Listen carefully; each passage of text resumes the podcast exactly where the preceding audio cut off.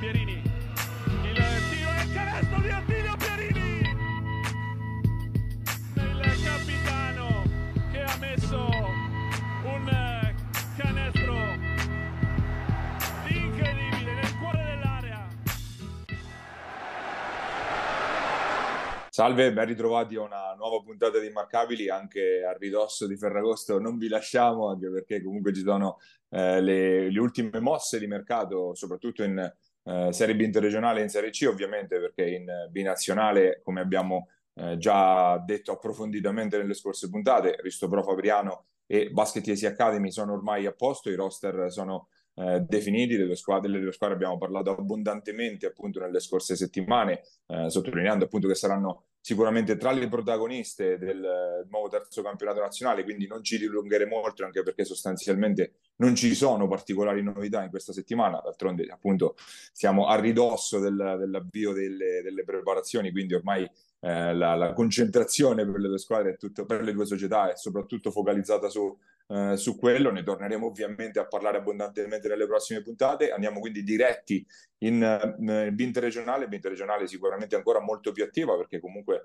eh, tutte le squadre si stanno più o meno completando in questi, in questi giorni, sicuramente la più attiva in questa, in questa fase è stata la, l'Alle Matelica, Alle Matelica che ha piazzato eh, due colpi molto importanti, in primis quello di Patrizio Verri in arrivo da Fabriano, che può essere un po' la, eh, l'incognita, quella che può svoltare in un verso o nell'altro comunque la stagione della Vigor e poi alle sue spalle, ma inizialmente sicuramente avrà tanto spazio, l'arrivo di Alessio Mazzotti che abbiamo visto l'anno scorso tra Firenze e, eh, e poi Rieti, giocatore che appunto come dicevo Gabri sicuramente nella prima fase sarà molto importante proprio per tamponare l'assenza di Verri che appunto se rientra come il Verri che abbiamo visto a Fabriano ebbe un bel andare per l'Alley non rientrerà immediatamente come il Verri visto a Fabriano perché avrebbe del miracoloso insomma però anche fosse un Verri al mezzo servizio eh, è un giocatore che sposta in B interregionale. Cioè, ricordiamoci che Verri è stato un top player del campionato dell'anno scorso giocando da 3 da 4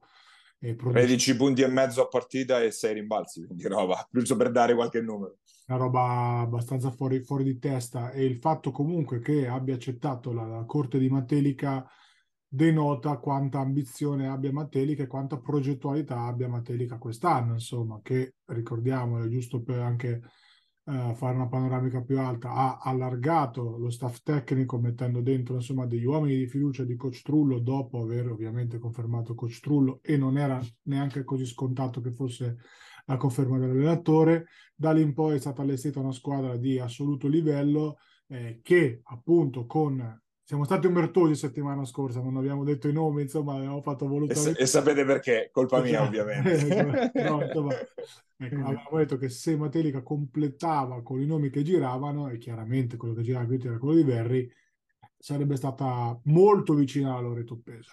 Anche se Verri, ripeto, va al 50%. Io non so quando sarà pronto, secondo me, se ne parla per Natale, forse primi di dicembre, Uh, ufficialmente dovrebbe essere nel mese di ottobre ritornare in gruppo per essere in campo a novembre, che può essere però inizio fine novembre, quindi diciamo che perde- potrebbe perdere 6 o 7 partite a occhio e croce. Okay, quindi di- diciamo dicembre, comunque una, non, non, so i costi dell'operazione, ma fossi, fossi Materica tutta la vita avrei fatto una scommessa del genere, perché ripeto, anche tornasse al 50%, al 40% all'inizio per arrivare a un 60-65 alla fine dell'anno, basta e avanza. Un giocatore che porta eh, perimetralità, che porta difesa, che porta tanta solidità, tanto equilibrio, che alla fine può giocare anche nel 4, ruolo che secondo me ancora poteva essere coperto meglio dall'Alley per essere una, una vera e propria corazzata spacca campionato, così però una super super squadra, il gap se c'è tutto da vedere, con la Loreto Pesaro è molto, è molto ridotto.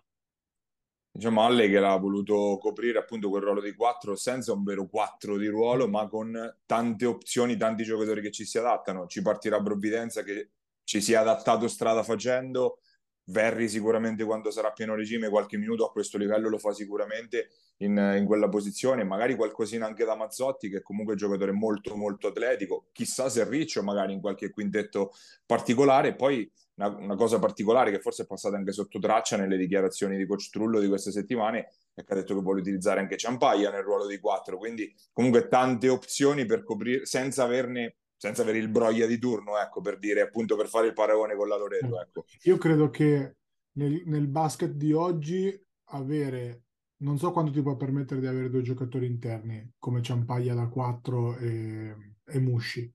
E probabilmente è giusto provarci, ma credo che le spaziature poi costringeranno la Halley a virare su altre soluzioni. E secondo me Verri va in questa soluzione anche perché prima di tornare a fare l'esterno se, re, se sei reduce dall'infortunio è più facile giocare da virgolette lungo, chiuso virgolette, cioè da 4, dove magari sei un po' più perimetrale, devi mettere meno palla per terra, magari ti accoppi... No, ma soprattutto su, anche difensivamente, non ti accoppi con tre che sono... Ah, scusa, Gabri. Niente, detto, accoppi difensivamente con i 4 e chiaramente sei un po' più stanziale, solleciti meno il ginocchio nei cambi di direzione e in tutte queste cose qua e quindi diventa anche più semplice no? per, per, per lui eh, tornare in campo per poi riscalare, riscalare a 3. Io personalmente una scelta di un 4-4-4 alla Nicolò Rinaldi, ecco, per, per, farci un esempio, ce l'avrei vista molto bene in quest'alle, però giustamente seguendo i dettami di, di Trullo ha fatto delle scelte diverse e insomma comunque la squadra è assolutamente molto molto molto competitiva della Loreto parleremo più approfonditamente col nostro ospite di questa settimana ed è sicuramente di livello visto che parleremo con il GM appunto dei Pesaresi Federico Lici l'altra squadra che sta facendo molto molto bene sul mercato è sicuramente la Golden Gas Senigallia Senigallia che va ormai verso il completamento anche, anche lei del roster con l'inserimento di Jonas Bracci come eh, cambio del lungo ed è un bell'andare con un altro giocatore sicuramente di grande solidità dietro a Medizza e sfidiamo ad entrare in aria contro esatto. uno di, uno di questi due sicuramente ha colpito molto la firma di un giocatore conosciutissimo nelle nostre eh, minors come Gustavo Insad, giocatore che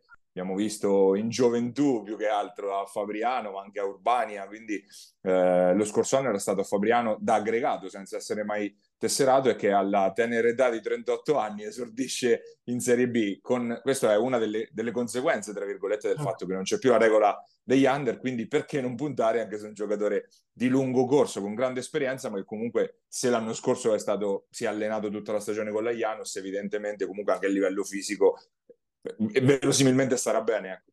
Sì, poi parte senza pretese, capito? Parte da, magari da decimo che se dà qualcosa in più bene, se no comunque è un valore aggiunto in termini di spogliatoio, in termini di, no, di, di, di esperienza magari verso i giovani, eccetera. Senigallia in questo momento, ecco, a distanza di due settimane abbiamo visto come ha chiuso Loreto e come ha chiuso Materica e ti dico che probabilmente rispetto a queste due ha qualcosa in meno. È la terza forza in solitaria, secondo me, ad oggi nel ranking che Paglia farà uscire a breve. Il campionato è la terza forza in solitaria, mentre dalla quarta alla settima, ottava, secondo me c'è poca distanza, poi ne parleremo. Eh, po- poco altro da aggiungere, insomma, Pai è una squadra che secondo me sarà di una fisicità molto importante, molto importante, ma anche negli esterni. Pensate a Giacomini già è sporco di suo in B1, pensate in B2 quello che può fare no? con l'esperienza, le, sporci- le sporcizie, ti voglio dire, quelle non quelle antisportive, però quelle che ti possono portare a un fischio arbitrale in un momento decisivo piuttosto che a cambiare l'inerzia di, di un momento della partita. No? Una squadra che, che, io vedo molto impostata sulla fase difensiva, che magari giocherà una palla canestro eh, anche non, non, non, eccessivamente spettacolare, ma magari molto, molto incentrata su quel pick and roll centrale di, di Giacomini, Medizza, Giacomini e chiunque passa in mezzo alla strada, che secondo me in B2 farà dei danni come la grandine perché era già complicato da fermare in B1 e poi da lì in poi un sacco di botte, un sacco di cazzotte, si va in contropiede e via andare, che comunque può essere una formula assolutamente vincente. Mancano un paio di ragazzi, di ragazzi sostanzialmente per chiudere il roster della Golden Gas che però appunto di fatto è eh, completato. Eh, appunto dicevi giustamente Gabri, appena sotto queste tre c'è un gruppetto dove le differenze potrebbero, dovrebbero essere abbastanza sottili. Roseto sicuramente sta facendo le cose per bene e se parliamo di fisicità ne sta mettendo a tonnellate la, eh, la, la, la, seconda squadra di Roseto, diciamo così, neopromossa comunque all'interno di questo campionato di Serie B. Abbiamo detto già nelle scorse settimane, è arrivato Bartolozzi ad affiancare Lestini sotto canestro, c'è Fasciocco, ehm, è arrivato anche Clacar, altro giocatore che in Serie B ha tanta esperienza. Ovviamente sugli esterni bisogna vedere cosa farà eh, Adrian Maretto, che appunto non, ha avuto un grande impatto in C-Silver, ma appunto è esordiente a questo livello. Però insomma una squadra che eh, starà, proverà a inserirsi nella lotta di queste e poi cioè, il, il, colpo a sorpresa, no? Gabri, questo lo lascio a te però. Ma si parla di uno tra Bastone e Bertocco, giocatori molto simili, tre che vanno nel 4, Bertocco forse un po' più 4 che 3, Bastone per sua ammissione, perché sennò si offende, più 3 che 4. Eh, lo, se, lo saluto anche se ci ascolta, ah, Nicola. Detto questo, chiaramente eh, comunque mettere nel 3 un giocatore così importante vuol dire probabilmente non ti dico arrivare a livello di Senigallia, ma anche sì. Cioè, forse anche sì, cioè, mettere un giocatore così importante. Ecco, guarda, i Bastone, i Riccio, uh, sono quei giocatori proprio che fino all'anno scorso, che beneficeranno secondo me più di tutti del, del, del cambio di categoria.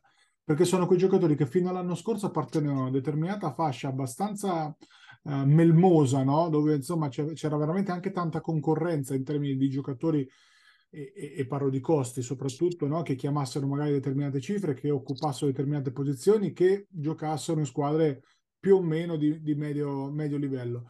Avere una B2 eh, ti permette di eh, sostanzialmente a questa fascia di giocatori, secondo me è una chiave molto importante nel mercato dell'anno prossimo, di diventare dei top player per la categoria. Cioè, se un bastone scende in B2, eh, diventa un top player da B2 e quindi l'anno dopo devi andare a rifirmare cifre diverse che quelle che avrebbe preso magari in B1 fino all'anno scorso. Questo secondo me è una cosa da non sottovalutare.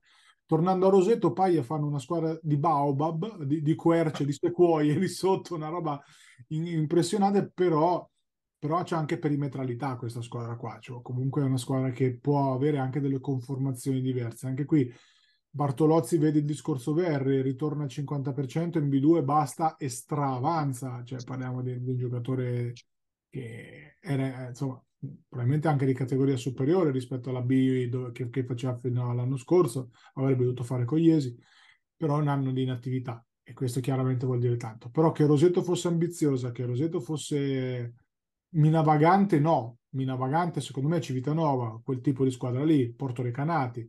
Questa è una squadra solida, competitiva, perdonami, forte, talentuosa, lunga. Eh, insomma, sarà bella complicata andare a vincere a Roseto e vincere anche in casa con Roseto.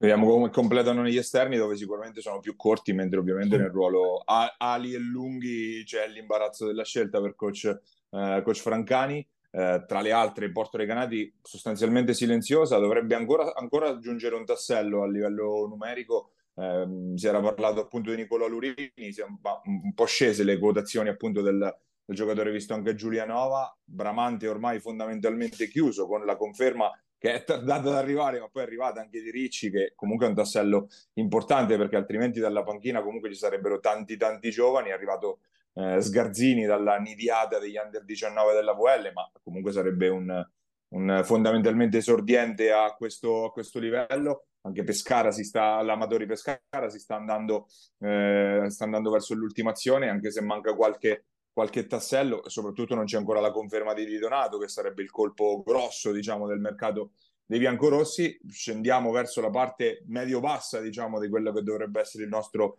teorico ranking eh, con appunto Virtus Civitanova che eh, va a chiudersi con l'arrivo di Mikalic, giovane eh, che viene da Civitale, figlio del presidente di Civitale, ma non bollatelo come figlio Civ- del presidente di Civitale perché appunto qualche minuto l'ha già fatto vedere sia in Serie B che in Serie A2 e quindi ovviamente scende di livello per cercare di valorizzarsi e anche interessante questo esperimento del doppio playmaker giovanissimo perché Arienti ricordiamo un 2002 Mikalic 2003-2004, non ricordo. 2004 mi pare. Di quella, di quella, fascia lì, quindi anche, anche interessante, no, Gabri? Questa, questo doppio, do, doppia scommessa, la chiamo io, diciamo. Ma sì, ovviamente di necessità virtù, nel senso che comunque con un budget limitato per forza devi fare delle, delle scommesse. E Michalic arriva, come hai detto tu, a Civitanova con uh, tanti minuti, al pronti via sicuro tantissimi perché di, di, base è il settimo della rotazione, primo cambio degli esterni o giù di lì. Tra l'altro ci teneva che ovviamente ha ufficializzato Bini, che era l'altro giocatore insomma, che andrà a giocare nel 3 titolare, quindi diciamo corpo senior in cui ci metto anche Mikkalic che non è senior ma, ma finito, definito e appunto è sostanzialmente tutto in attesa di Felicioni perché alla fine della fiera Matteo se rientra per novembre siamo contenti, diciamo così, se rientra dico con, con, con capacità di giocare minuti veri di campionato siamo contenti ed era giusto tutelarsi con un altro giocatore che fosse proprio in grado di portare palla di là e iniziare a far giocare la squadra che ovviamente secondo me cambierà pelle durante l'anno più volte, man, man mano che appunto sia i nuovi si inseriranno che poi Felicione rientri. Ovvio che Matteo quando rientra rientrerà con calma, però ti dà tante cose. L'anno scorso ha fatto bene da playmaker, diciamo, tradizionale, poi si è fatto male, ma stava giocando una buona pallacanestro. E quindi Michelic va in, que- in quest'ottica qua. Uh, di Teramo, delle abruzzesi, insomma, già, già detto tutto tu. Poi volevo fare una piccola nota su Sgarzini, che non ne volevo parlare la settimana scorsa, mi sono totalmente scordato.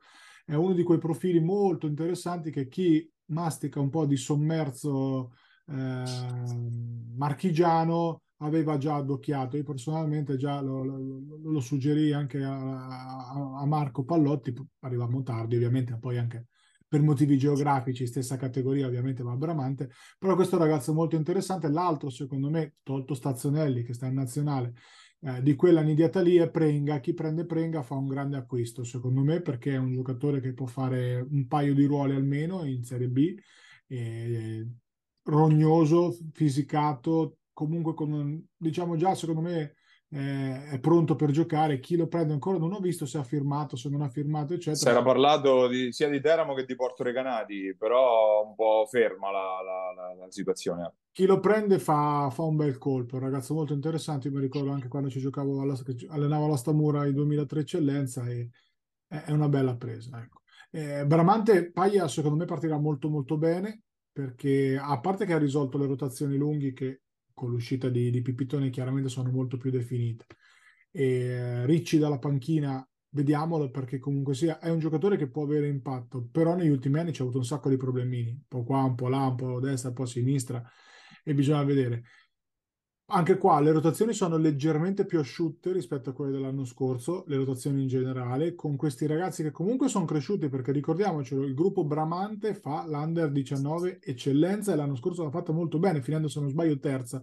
Quindi con uh, Nicolini che ci ha fatto anche qualche minuto insomma in, in C-Gold l'anno scorso bene, Cavedine, eh, questa nidiata di Scavolini. Ragazzi, Scavolini, capito? Sono, sono dei ragazzi che a ti allenano, ti aiutano a mantenere alto il livello dell'allenamento, B comunque possono avere la loro chance. In una squadra Bramante che mi sembra paradossalmente molto più equilibrata, tu dirai è uguale, è vero, però l'anno scorso secondo me erano troppi alla fine della fiera. Certo Beh, hanno perso comunque Pibidone è comunque rimpiazzato poi in corsa da Delfino e comunque anche Sablic che era una rotazione in più che c'era l'anno scorso e quest'anno magari avrà qualche minuto in più appunto lo Sgarzini di turno piuttosto che il Nicolini stesso. Quindi... No, per dirti, no, Paglia, l'anno scorso Centi spesso andava nel 3 in una, in una, per far giocare tutti i 4, 5, 6 lunghi che avevano, in una conformazione che poi ti portava ad avere delle rotazioni non sempre facili da gestire. Paradossalmente avere 10 giocatori veri non sempre è un vantaggio, specie se sono tutti giocatori che hanno più o meno le stesse capacità, lo stesso status, no? Avere secondo me una rotazione a 8 più 2, eh, come più o meno è quella del, del Bramante ora, secondo me è meglio paradossalmente. Dici, eh sì, se mi si fa male uno è un problema, vero, però parti con delle gerarchie precise, parti che, eh, per dirti, anche Stefano l'anno scorso alla fine della fiera ha giocato così così eh, minuti ed è uno che secondo me può giocare minuti tanti, 20, 25 li può fare domani. Ah, al, alla fine, quando è rientrato anche Bibidone, si è giocato praticamente esatto. più niente, niente, però all'inizio era stato importante, soprattutto esatto. in quella fase in cui Bibidone aveva problemi, Delfino ancora non era arrivato, è stato fondamentale per tenere in piedi la baracca. Per quello ti voglio dire, quello è un giocatore che secondo me eh, con una rotazione di lunghi in meno può trarre vantaggio e, e lo, tutto il Bramante secondo me può trarre vantaggio, è una squadra sicuramente molto interessante. Eh, poi se vuoi parlare paia di Pisaurum, che, che, credo ci manchi solo Pisaurum, eh, che ha fatto comunque i primi annunci, vai pure, così chiudiamo un po' il quadro B2.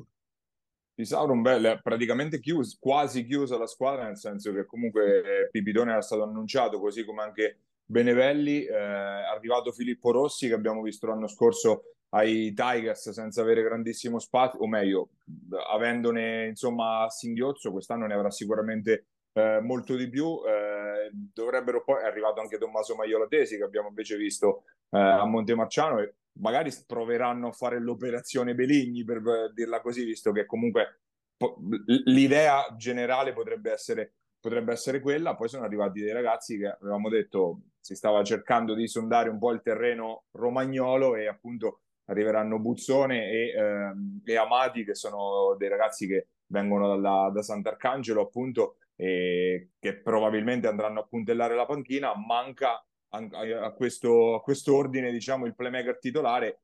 E visto che appunto in linea di massima Cardellini e Gnaccarini o smettono o comunque ridimensionano il loro impegno, quindi vedremo quale sarà la presa. È chiaro che molto dipenderà da chi sarà appunto questo nome qua nelle ambizioni del Pisauro, ma anche se penso che l'ambizione sia la salvezza, insomma, è poco più. Beh, sì, per forza di cose, insomma.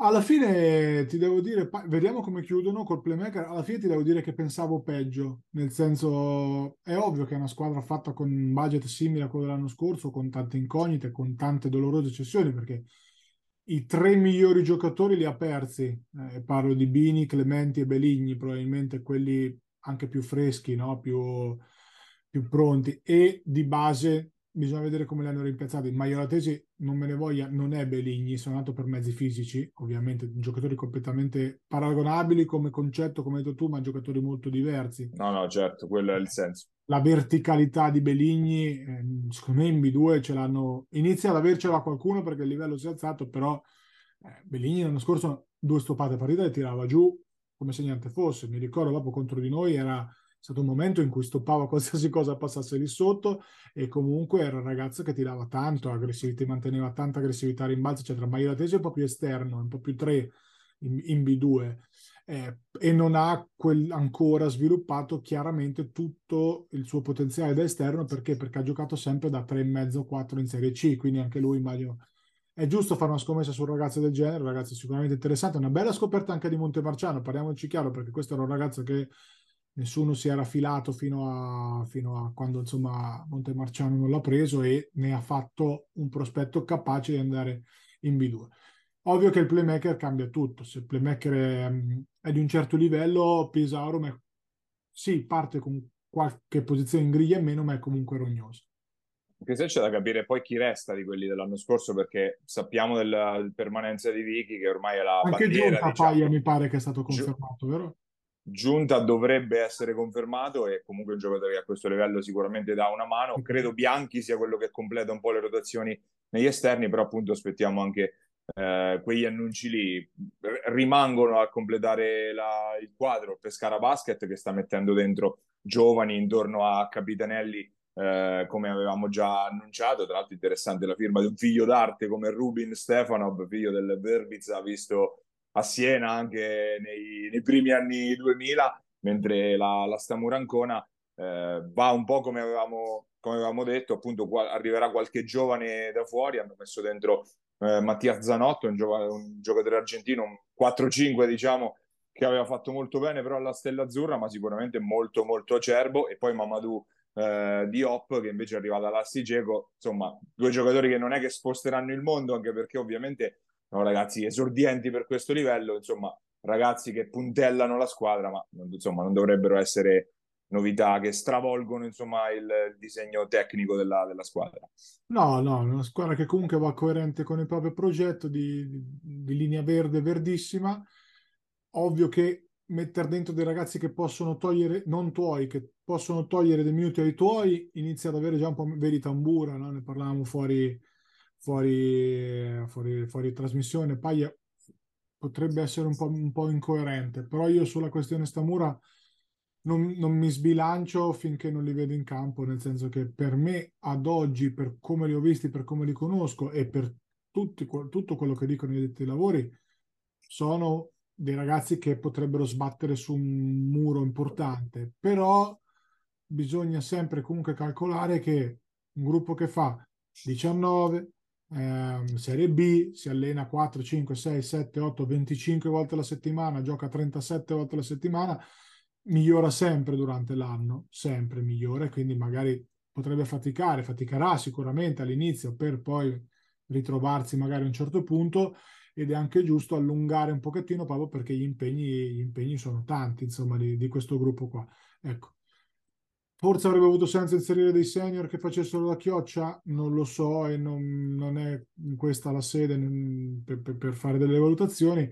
Staremo a vedere. Sono anche abbastanza curioso perché poi magari ci risvegliamo domani mattina che sono pronti via per giocare e siamo qui a chiedere scusa e a fare i complimenti. Insomma.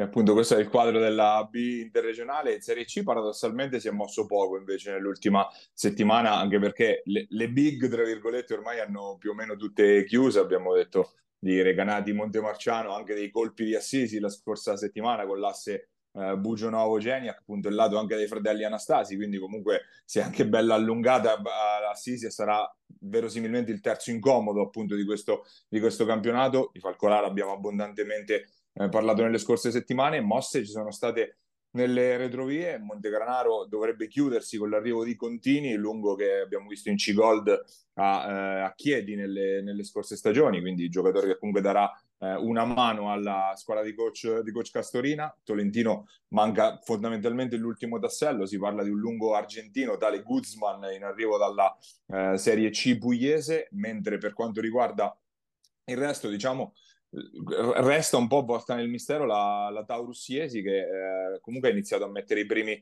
i primi, tasselli. Interessante quello del playmaker Filippo Marcone che viene da una stagione a 15 di media in Serie C Gold eh, in, a Reggio Calabria, quindi evidentemente giocatore che comunque qualità nelle mani eh, ce l'ha. È arrivato poi Vasco Pesce che era uscito dalla, eh, dal campionato dominato con la, Loreto, con la Loreto Pesaro, ma insomma una struttura tutta da, da, costruire ancora e siamo al 10 agosto, quindi ancora un po' misteriosa questa, questa Taurus. Diciamo. Taurus che tanto era data anche come ambiziosa, mm, tu ricordi che aveva fatto richiesta no, di ripescaggio, se, non so se era un rumor o se era proprio stata confermata la cosa, però insomma mh, mm, ha trattato giocatori importanti, non ultimo Bini, insomma che poi è venuto a Civitanova, eccetera. Quindi, Bugionovo. Bugionovo, quindi sicuramente è una, una squadra, una società che vuole provare a far bene eh, e per ora continua con la linea coerente degli ultimi anni, cioè cerchiamo dei giovani da sviluppare e da lanciare. Eh,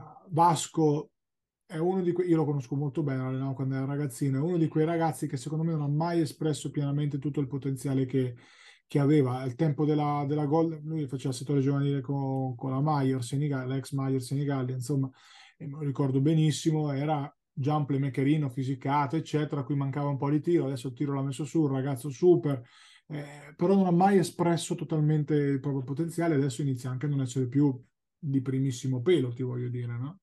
E quindi, insomma, credo che Vasco, se mi ascolti, bisogna che cacci fuori una bella stagione stanno, perché è, è ora scossa, me lo portavo a fare i 3 contro 3 a Fabriano, vent'anni fa, tipo. E appunto, ecco, vediamo un po' la Taurus che al momento uh, è troppo presto per, per giudicarla. Eh, anche Foligno, visto che ha messo dentro Pavlicec, Pavli... Pavicevic, Pavicevic. Quello lì, 2003, che onestamente ho sentito no. nominare, ma sì. non, non, non, è che abbia mai visto giocare così tanto da poterlo giudicare. Tra, tra, l'altro, Gab, Gabri, su Foligno, da, dalle dichiarazioni sembra che l'intenzione sia quella di dare tanto spazio a Pandolfi Elmi, che ha fatto bene nella seconda parte di stagione. L'anno scorso i reattori nelle gambe glieli abbiamo visti anche all'All-Star Game, quindi giocatorino interessante, potrebbe essere una mossa comunque intrigante appunto valutare. Potrebbe essere uno di quei giovani in rampa di lancio questa, Guarda, ci ha pensato anche Civitanova non, non, te lo, non te lo nego insomma è stato uno dei, dei, gioc- dei profili che anche Mario e Marco hanno valutato proprio perché fece ha fatto secondo me un ottimo campionato l'anno scorso e ci ha fatto proprio una bella impressione giocandoci contro. Ed è giusto che in C unica sia lui il playmaker titolare di, di, di questa squadra qua. Eh, anche perché Mariotti ha fatto bene l'anno scorso da playmaker ma da guardia barra 3, secondo me può fare anche, può tornare a fare quello che, che, che secondo me sa far meglio, cioè dare tanto equilibrio alla squadra che proprio pende, si vede che sgorga, dipende da, da, da quello che fa, di quello che fa Luke.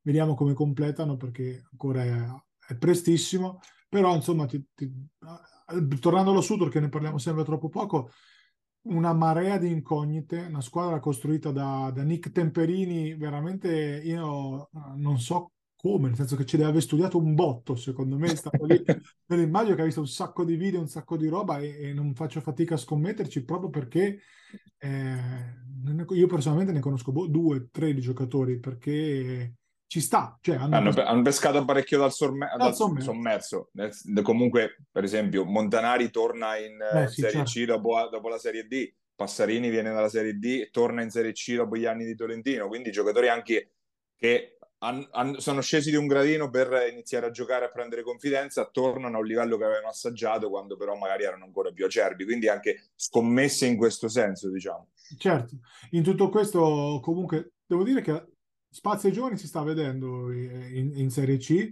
vedi anche Porto Sant'Elpidio che eh, Di Florio e l'altro ragazzo non mi ricordo come Toso, si Toso. avranno minuti spero molto importanti, Di Florio è un talentino alto profilo di cui Civitanova si è parlato da febbraio, che se ne parla insomma dell'anno scorso. Ne parlano in tanti di De Flore. Eh, beh, perché è un, è un, talentino. Adesso io non l'ho visto, non so se quest'estate ha fatto quei 5-6 centimetri che fanno la differenza, però a livello di gioco parliamo già di un ragazzo che in Serie C serenamente può giocare titolare, per come la vedo io, in una squadra come Porto Sant'Elpidio, quindi di, di media ambizione, ti voglio dire. Un playmaker come non se ne vedevano da anni, puro, eh, che fa prima passare, eh, pa- passa la palla, mette in ritmo i compagni, poi se c'è da prendersi responsabilità se le prende, che ha guidato eh, l'Under 17 eccellenza di Sant'Elpidio a, alla, alla finale nazionale da prima nel girone Marche, battendo poi anche in trasferta in una partita a cui ho assistito personalmente con Pallotti,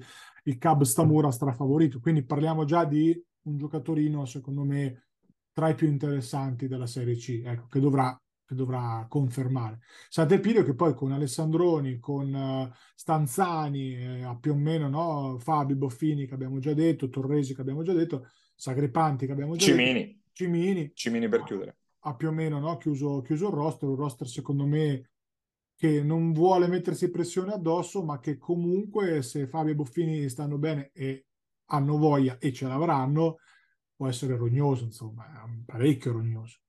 Poi ricordiamoci anche Lucero, il playmaker argentino preso da Ascoli, quindi comunque una squadra che ha 10 giocatori effettivi, quindi... Sì, sì. E poi tanti comunque molto navigati, chiaro le incognite sono lo Stanzani che si è visto pochissimo negli ultimi anni, le condizioni di Torresi che comunque ritorna da, da, da un infortunio e quindi e appunto il rendimento di questi giovani, però sicuramente è una squadra che può lottare anche per i playoff, insomma questa, questa Porto Sant'Elpidio. Per quanto riguarda le altre, restano le incognite su San Marino e Perugia che hanno ancora detto n- nulla praticamente per il prossimo anno. Perugia dovrebbe avere Andrea Marconi che arriva da Tolentino, che si sposta a Perugia appunto per studio e dovrebbe appunto eh, quindi essere in campo con la squadra di eh, Coach Vispa. Tra le altre ovviamente la grande incognita resta quella di Osimo, Osimo che dopo appunto la, lo scambio di titoli e la riposizionamento in Serie C de- deve ripartire, verosimilmente lo farà con tanta gente del luogo, ma chi, come, dove, perché insomma ancora tutto molto nebuloso, molto concentrati su camp estivi e festività varie alla Robur, ma appunto io mi immagino che come solito a settembre verranno fuori magicamente appunto i, i giocatori del, del roster. Sì, sì, si stanno provando a riconfermare Dubois per il terzo o quarto anno consecutivo, mi diceva mi diceva Leo, però quest'anno è un po' più difficile perché chiaramente c'è un mercato importante dal, dalle categorie superiori. Dovrebbe essere. Tra l'altro, mi ha sorpreso non averlo visto già piazzato, magari anche in una bid regionale. Tutto sommato, Chissà se magari stesse aspettando proprio Osimo, perché comunque che si sia trovato bene non è un mistero, che voglia restare non è un mistero. E, e secondo me l'anno scorso un po' ha sofferto l'ombra che gli ha fatto Suppi, cioè lui era abituato ad essere il leader offensivo di, di Osimo l'anno scorso con quel giocatore devastante che è Rodriguez Suppi, ha un po' sofferto, ha fatto una stagione così così, o perlomeno non devastante. Me, meno devastante della Meno devastante sì. di, di, delle stagioni precedenti, insomma. Quindi io credo che anche lui stesso abbia voglia di, di tornare a fare un po' quello che ha fatto sempre, cioè giocare questi uno contro uno molto molleggiati, molto morbidi, al ferro, con quella fisicità che lo contraddistingue un giocatore che se resta in C-Silver chiaramente, in C-Unica chiaramente non penso abbia rivali con, con Mangiotto, penso siano uno, uno, uno, e due più forti, del, cioè il primo e il secondo più forte del campionato, mettete lì voi in ordine. Eh, di Osimo segnalo a margine, ho visto ieri poi su Facebook l'uscita di Tommy Agostinelli, Tommy lo sa che ti ci ho messo io lì e, e ti voglio bene, io credo che ti farà bene andare via da Osimo, perché ho letto che andrà a fare un'esperienza fuori, credo che gli farà bene perché se vuoi crescere come dirigente è giusto eh, separare il tifo dalla, dalla professionalità, no? E, e, questa è una cosa che secondo me a un ragazzo giovane che ha voglia di fare e avercene di ragazzi giovani con voglia di fare come, come Tommy gli può far bene. Quindi in bocca al lupo, non so dove vai, l'ho letto ieri su Facebook, anzi stanotte su Facebook prima di dormire, figurati, e quindi so, sono curioso. Osimo che però alla fine Paglia comunque migliorelli ce lo dovrebbe avere, dovrebbe andare eh, Tommaso Bartolucci uh, ad Osimo, eh, come play titolare, cambio, vedete voi, cambia poco, alla fine giocare. migliore, ma anche insieme magari migliorelli sì, e Bartolucci, visto che comunque è più scorer uh, Bartolucci. Di Ortenzi non so se hai avuto la conferma ufficiale, però penso che ad oggi non, non dovrebbe andare, vero Paglia è stata una...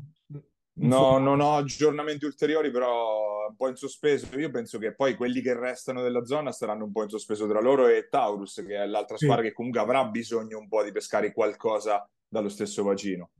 Immagino il, co- il, Conti di turno, il Carancini, i ragazzi anche dell'Auximum, quindi cioè, il mercato, la distanza non è enorme, quindi qualcosa si contenderanno secondo me queste Chiorri due. è rimasto fuori il Chiorri eh, cioè, certo. non è che parliamo di uno voglio dire oh, Chiorri ad Osimo mi sembra anche una naturale conclusione insomma della insomma consigli per gli acquisti stiamo eh facendo. sì vabbè tanto stiamo facendo un po', un po quello sì, rimane ancora di roba da piazzare Osimo che sarebbe orientata verso la, la conferma anche dei ragazzi giovani argentini under che erano arrivati a completare un pochettino il roster dell'anno scorso quindi alla fine della fiera vedrai che la squadra buona o comunque di livello la, la, la faranno. E non c'è, mh, mm, per, per, per dovere di cronaca, il, non ci dovrebbe essere disimpegno della vecchia proprietà, anche perché non l'ha raccolto nessuno, quindi fondamentalmente qualcuno ci deve rimanere.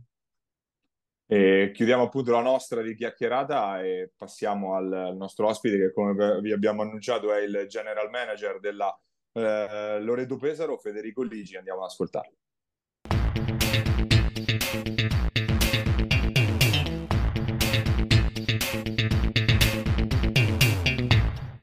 Nostro ospite questa settimana abbiamo il general manager della Loreto Pesaro, Federico Ligi, grazie di aver accettato il nostro invito innanzitutto. Grazie, è stato un piacere, grazie a voi. Arriviamo appunto a questo, a questo invito, diciamo comunque a questa, questa, a questa intervista con la squadra che più o meno ormai è definita, questa Loreto sicuramente molto ambiziosa in questo campionato di B interregionale eh, ce, ce, la descrivi un po' tutto tondo quali sono state le, le, linee guida con le quali l'avete costruita, i punti di forza, qual... insomma raccontaci un po' il, il, vostro mercato. Allora, il nostro mercato che è partito in ritardo perché comunque la trattativa con Osimo per eh, acquisire il titolo è stata comprensibilmente perché io mi metto, mi metto nei panni del mio amico Dino Latini è ovvio che rinunciare alla categoria dopo aver vinto il campionato dopo tanti anni è stato insomma, pesante anche dal punto di vista morale, perché al di là di tutto sia lui che gli altri soci sono molto, veramente molto appassionati e hanno fatto tanto, quindi eh, ci aspettavamo che avrebbero giustamente provato a fare di tutto per fare la categoria e noi abbiamo aspettato anche perché la nostra, la nostra linea è stata molto semplice. Da una parte avevamo l'unica possibilità che era quella di, di fare lo scambio con Osimo e dall'altra sperare nel ripescaggio, ma il ripescaggio eh, ad un certo punto si è reso praticamente impossibile perché sono arrivate contrariamente alle aspettative tantissime richieste e quindi quella di Osimo era l'unica fish. Diciamo che è andata bene e loro sono stati disponibili, il merito, il, il mio è stato quello di intavolare la trattativa e in virtù di rapporti insomma ormai ventennali di amicizia con Dino è stata insomma una cosa resa possibile da stima reciproca e dall'altra la credibilità che ha dato Lorenzo Pizza a questo progetto perché senza di lui non avremmo fatto niente.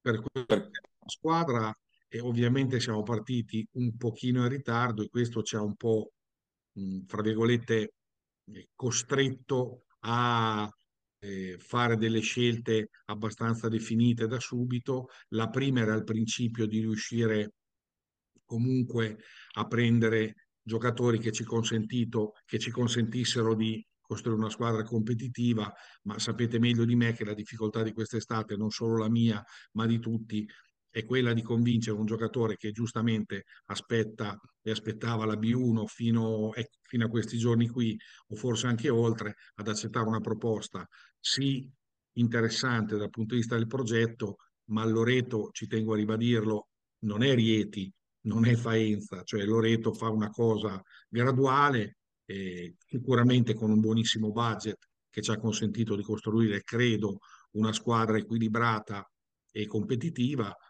però non, non, abbiamo costruito una squadra che ha la possibilità di ammazzare il campionato, quindi eh, è presto fatto. Saremmo stati contenti di poter mettere magari anche un pesarese in più, l'ho già detto, la trattativa con Alessandro Amici eh, è stata una cosa reale perché ci avrebbe fatto piacere mettere un po' di pesaresità in più. Giustamente Alessandro aspetta, aspetta altro e ci sta e niente, quindi quello, insomma, partiti dall'asse Battisti-Broglia e poi tutto il resto è venuto di conseguenza appunto hai citato Broia, ma poi ci sono anche tanti altri appunto giocatori di questa categoria o anche superiore. Una scelta che personalmente un po' mi ha sorpreso, ma mi ha sorpreso per il percorso di vita che ha fatto, è stata quella di, di riportare Battisti comunque a, a fare il giocatore, tra virgolette, ma capiscimi quello che intendo, insomma, visto che certo, comunque certo. negli ultimi anni aveva un po', aveva un po', era un po' sceso di categoria anche per, combaci- per far combaciare eh, impegni, se non sbaglio, di lavoro e studio. Ci parli anche di questa riattivazione, tra virgolette, di, di Battista? Ma guarda, è, è stata dettata da mh, fondamentalmente due, due ragioni. Io Matteo l'ho avuto Senigallia perché nella pallacanestro senior lo abbiamo lanciato noi quando Iesi ce l'ha prestato per due stagioni. E io ho grande stima di Matteo. Quando sono andato a Iesi, l'ho portato a Iesi con me. Lui poi ad un certo punto, dopo il primo anno, ha fatto una scelta di, insomma, di, di dedicarsi un pochettino ad una vita fra studio e, e basket e si è trasferito a Cesena perché studiava a Imola. Poi da lì in realtà ha iniziato a lavorare, visto che è un ragazzo molto sveglio, molto bravo, ha vinto due concorsi perché lavora, giocava e lavorava a Milano, ha vinto due concorsi, il primo per avvicinarsi a Ravenna, il secondo per andare a lavorare a Senigallia e la seconda motivazione dettata dal fatto che ovviamente, contrariamente a quello che è stato scritto, io non avrei mai fatto un torto a Senigallia e quindi io Giacomini non l'ho mai trattato, non l'abbiamo mai trattato. Quando c'è stata la possibilità di prendere Matteo non ci abbiamo pensato un secondo. Tornando al progetto Loredo, più in generale, appunto l'anno scorso il cambio di passo, appunto con la vittoria del campionato di C-Silver, quest'anno una Serie B comunque interregionale, comunque ambiziosa. Qual è il, lo, lo, sguardo nei prossimi, ovviamente, due o tre anni, non dico fra, fra, dieci, insomma, però dove vuole arrivare, dove volete arrivare con, con questa Loredo?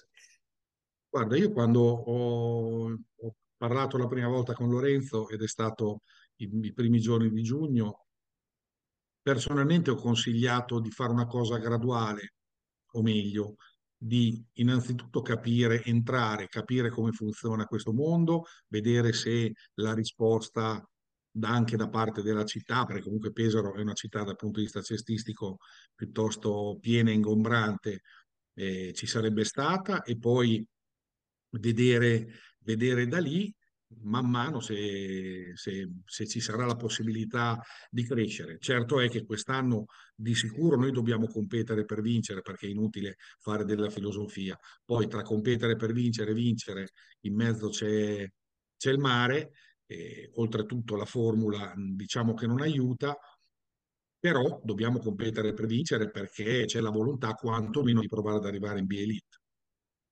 eh, appunto competere per vincere, quali, quali, pensi siano le avversarie dirette più ambiziose nel nostro girone e magari se hai visto anche l'altro con il quale siamo accoppiati, appunto il girone F, quello abruzzese, laziale e via discorrendo, insomma.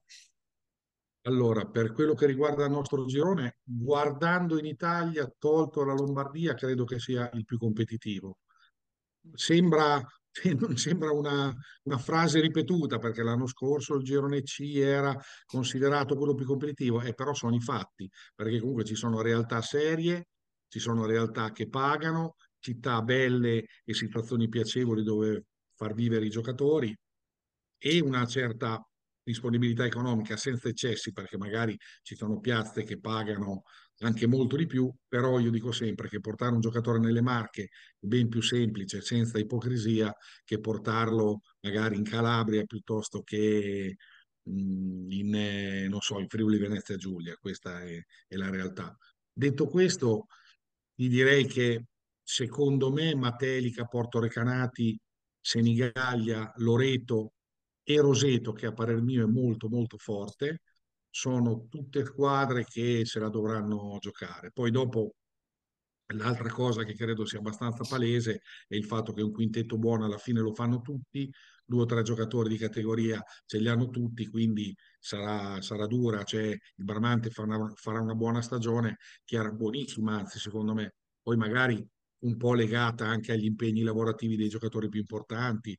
E credo che un po' la differenza, ecco, la facciano magari queste cose eh, il, il mix fra squadre che hanno sostanzialmente quasi tutti i professionisti e squadre che hanno invece anche tanti giocatori lavoratori perché nel lungo periodo magari condiziona. Di là mi sembra abbastanza palese nel girone F che Fiumicino e, e la Virtus Roma siano molto forti.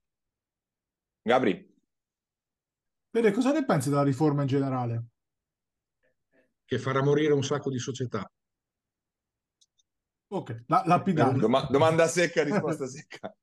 no, per una ragione molto semplice, perché io credo mh, molto banalmente che una società abbia, ed è una, da, una delle, diciamo, delle cose che eh, ho voluto subito mh, chiarire anche con, eh, con la proprietà, cioè di farsi seguire da un consulente competente, perché in questa riforma poi l'ultima modifica prima della, della votazione definitiva, della legge definitiva, ha parzialmente aiutato le società eliminando il balzello dell'INEL, però la realtà è che senza un consulente competente e, un quadro chiaro di quale sarà l'esborso dal punto di vista fiscale, secondo me si rischia di farsi male perché credo che tanti non abbiano ben chiaro quale, quale sarà poi il costo finale di un giocatore, perché il giocatore parte dal netto e tutto il lordo lo paga la società, quindi mentre un lavoratore dipendente, l'INAI, un terzo lo versa e di due terzi beneficia, e qui paga la società, l'IRPEF stessa cosa, la paga tutta la società, quindi bisogna stare molto molto molto attenti. Per quello che invece riguarda la riforma dei campionati, B1, B2, pensi che ha risolto qualcosa, alzato un po' il livello, era necessario? Guarda, io credo che la federazione abbia, abbia da sempre l'obiettivo di provare a eh, mescolare periodicamente e ciclicamente le carte per dare un po' di vita ai campionati. Io sono passato in due riforme devastanti a Senigallia, una in cui ci sono state in B1 otto retrocessioni e un'altra in cui ce ne sono state 16.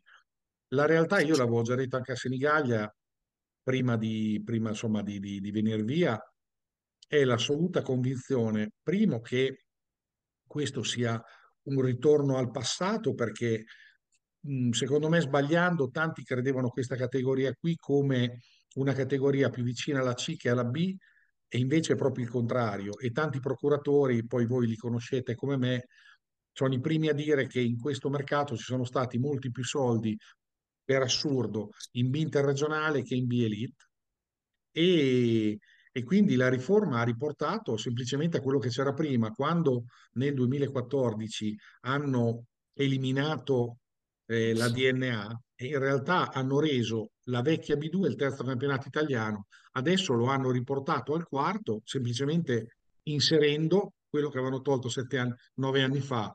Alla fine e secondo me cambia poco. Questa è una B2 e una B2 molto competitiva. Come ti sei preparato a questo mercato che reintroduceva, io è un po' il mio pallino, gli stranieri, anche queste categorie B1, B2, eh, dopo appunto 9-10 anni, insomma, cioè È stata una Ma cosa allora, guarda, epocale, no? Come, come cambiamento. certo, secondo me la questione degli stranieri è, è molto semplice. Io credo che vada cercato sempre il giocatore più funzionale, cioè eh, voi siete molto amici di una persona che io stimo molto, un dirigente che stimo molto, che è Alessandro Bolognesi, che tempo fa in, in un'intervista che fece con voi disse in Serie A 50.000 euro di differenza in un budget sono nulla, in Serie B sono tantissimi perché magari è il 25% del totale o anche il 30% a volte. Ripeto, sempre non considerando ciò che veniva fatto l'anno scorso, dove ci sono realtà che, insomma, Rieti credo che abbia speso un milione d'euro per fare il campionato. Detto questo, lo straniero credo che vada individuato funzionale alla squadra. Poi chiaramente più la squadra è forte, più credo che vada inserito il giocatore funzionale, più la squadra è debole, tanto più va inserito il giocatore che magari ti risolve un po' le partite, cioè lo straniero che doveva guardare a parer mio Loreto e quello che con tutto rispetto magari poteva guardare Teramo, sono due giocatori, due tipologie di giocatori diverse. Quindi, ma la stessa cosa io ho fatto in Serie A, ripeto, portavo l'esempio di Alessandro perché è uno competente, ecco, lui quando lavorava a Montegranaro costruiva una squadra, c'era Marco che lavorava con lui, una squadra competitiva per provare a stare davanti e ci stavano e sceglievano stranieri di una certa funzionalità. Io a Iesi, che dovevamo provare a salvarci per il rotto della cuffia, dovevo scegliere qualcuno che ci risolvesse la stagione. Questa è la... E credo che sia la stessa cosa. Io quest'anno a Loreto, insieme a Stefano, abbiamo scelto un giocatore che non è un fenomeno, però è un giocatore che secondo noi si incastra bene all'interno del contesto perché abbiamo un certo tipo di obiettivo. Non ci eravamo messi d'accordo settimana scorsa, eh, quando avevo detto che avevo intuito sta roba qua, quindi eh, l'avevo letta bene, insomma, che, che, vi desse equilibrio, no? Cercavi un giocatore che ti equilibrasse un pochettino tra il talento e la parte atletica, più o meno, per, per capirci. Esatto, esatto, sì, cioè, credo, credo oggettivamente che di potenzialità dal punto di vista offensivo la squadra ne abbia. Abbiamo messo un giocatore che non credo farà 30, anzi sono sicuro che non farà 30, però magari farà 15 punti pesanti e magari difenderà sull'esterno più forte degli altri o ti aiuterà a cambiare su tutti, darà una mano a rimbalzo e poi insomma il fatto che abbia vinto gli ultimi due campionati e che tendenzialmente giochi bene quando conta a parer mio pesa molto, però ripeto dopo ognuno fa le sue valutazioni. Senti, io ti faccio l'ultima domanda. Si è parlato a un certo punto che la Loreto Pesaro trattasse Carlos Delfino, trattasse Gallinari, eccetera, eccetera. Ci puoi dire quanto di vero c'è stato eh, in alcune delle trattative che poi sono state ventilate dai giornali, insomma, più che altro? Eh, qual, è, qual è stato il nome più grande che avete realmente provato perlomeno a sondare? Se ce lo puoi dire, chiaramente. Guarda, io sono abituato, chi mi conosce, a parlare molto poco, interviste vicine allo zero e se dico una cosa è la verità. La cosa di Delfino è molto semplice, è nata da un messaggio che il presidente, ma perché sono amici, le aveva mandato, non ha nemmeno, non ha nemmeno dato seguito, quindi ecco quanto è durata la cosa di Delfino. E l'altra, e l'altra è che il giocatore più importante per status e per carriera che abbiamo trattato è Alessandro Amici tutto qua. Quindi, ah, ripeto, il Loreto, di... è, okay. Quindi... il Loreto è, è, una società che cerca di fare, magari con, assolutamente con un buon budget, il buon, eh, il buon Marco, quando io nella conferenza stampa ho detto che ci sono società che spendono più di noi, la intendevo in senso nazionale, cioè che ci sono ah, ecco. assolutamente, magari è stata riportata in, parzialmente, però la realtà è che ci sono tante squadre, ma basta guardare il mercato che hanno sicuramente speso tanto più di noi. Nelle Marche c'è sicuro qualcuno che ha speso molto vicino a noi, se non come noi, ma magari sono un paio, ma era, era ovvio, cioè scontato. Però non abbiamo fatto trattative con giocatori che sarebbero state anche ridicole perché non avrebbero nemmeno ascoltato. Certo. Vabbè, chiaro, sul panorama delle 96 squadre è chiaro che ci sarà qualcuna, anzi, le, le, conosciamo qualcuna che ha speso sicuramente molto in maniera importante, poi i calcoli li eh, lasciano un po' il tempo che trova. che trovano. Eh, velocemente torno appunto un po' indietro all'inizio dell'estate, la, la, la tua carriera di, da, da, dirigente è un po' segnata dall'esperienza a Senigallia, è stata sicuramente la più lunga e importante oltre a quella di Iesi appunto hai fatto questo passo quest'estate di, eh, di, di, arri- di, approdare appunto alla Loreto. Come è nata la, la tua di scelta appunto di sposare questo progetto? Anche qui, banalmente, mi è stata fatta questa proposta con l'idea di costruire qualcosa che potesse magari crescere, di farlo a casa mia non l'avevo mai fatto perché io ho allenato, ho giocato e allenato al Bramante, diciamo, e ho dato inizio a quello che è il Bramante oggi perché Nicolini l'ho portato io da giocatore e sono fantastici, hanno fatto un lavoro incredibile. Detto questo, rinunciare, per quanto io sia legatissimo a Senigallia e lo sarò sempre, ma rinunciare alla possibilità di fare qualcosa a casa mia e anche, non lo nego, a livello logistico, senza dubbio un pochettino più comodo, mi ha, mi ha spinto tutto qua. Eh, appunto, l'hai accennato il discorso, tu avevi iniziato come, come, come, allenatore, diciamo, nella, prima di essere dirigente lì al, al Bramante, poi appunto questo salto da coach a, a, a, direttore sportivo general manager. Comunque, quando è maturata quella invece di scelta, il cambio, diciamo, di prospettiva all'interno sempre del mondo del basket? Guarda, io sono arrivato a Senigallia nel 2006 e allenavo il Marzocca, ho allenato per tre anni, abbiamo vinto il campionato di, di, Serie D, dopo abbiamo fatto le semifinali in Serie C con quel disgraziato di Paolo Filippetti che ci ha battuto 2-1 a Porto Recanati dove c'era il povero, il povero Giampieri. E, e niente, quindi da lì c'è stata la necessità di scegliere fra, ho fatto per tre anni entrambe le cose, c'era la necessità di scegliere, ho scelto di fare dirigente. Mai nessun rimpianto di tornare in panchina magari?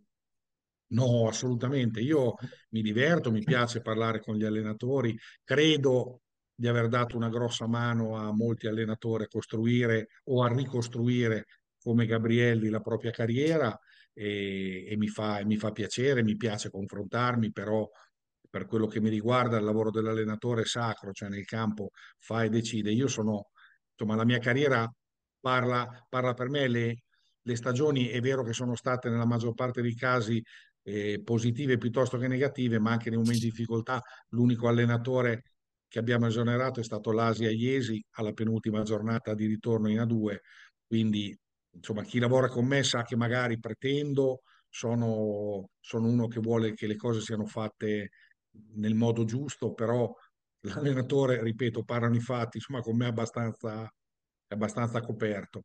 Insomma, le responsabilità prima di arrivare a lui le prendo io.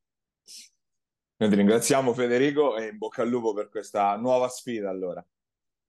Grazie a voi, viva il lupo e vi ringrazio delle, dell'invito. Ciao Fede, buon ciao, lavoro, ciao, bocca al lupo. Ciao, ciao, ciao. Buona, viva.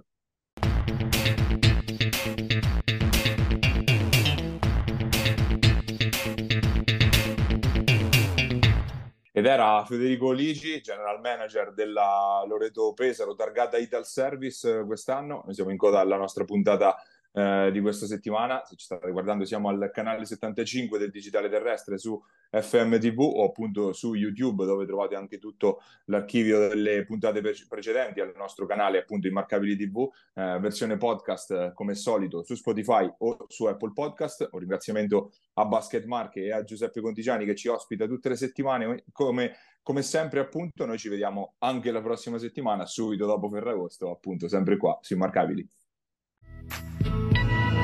Pierini. Il tiro e il canestro di Attilio Pierini. Il capitano che ha messo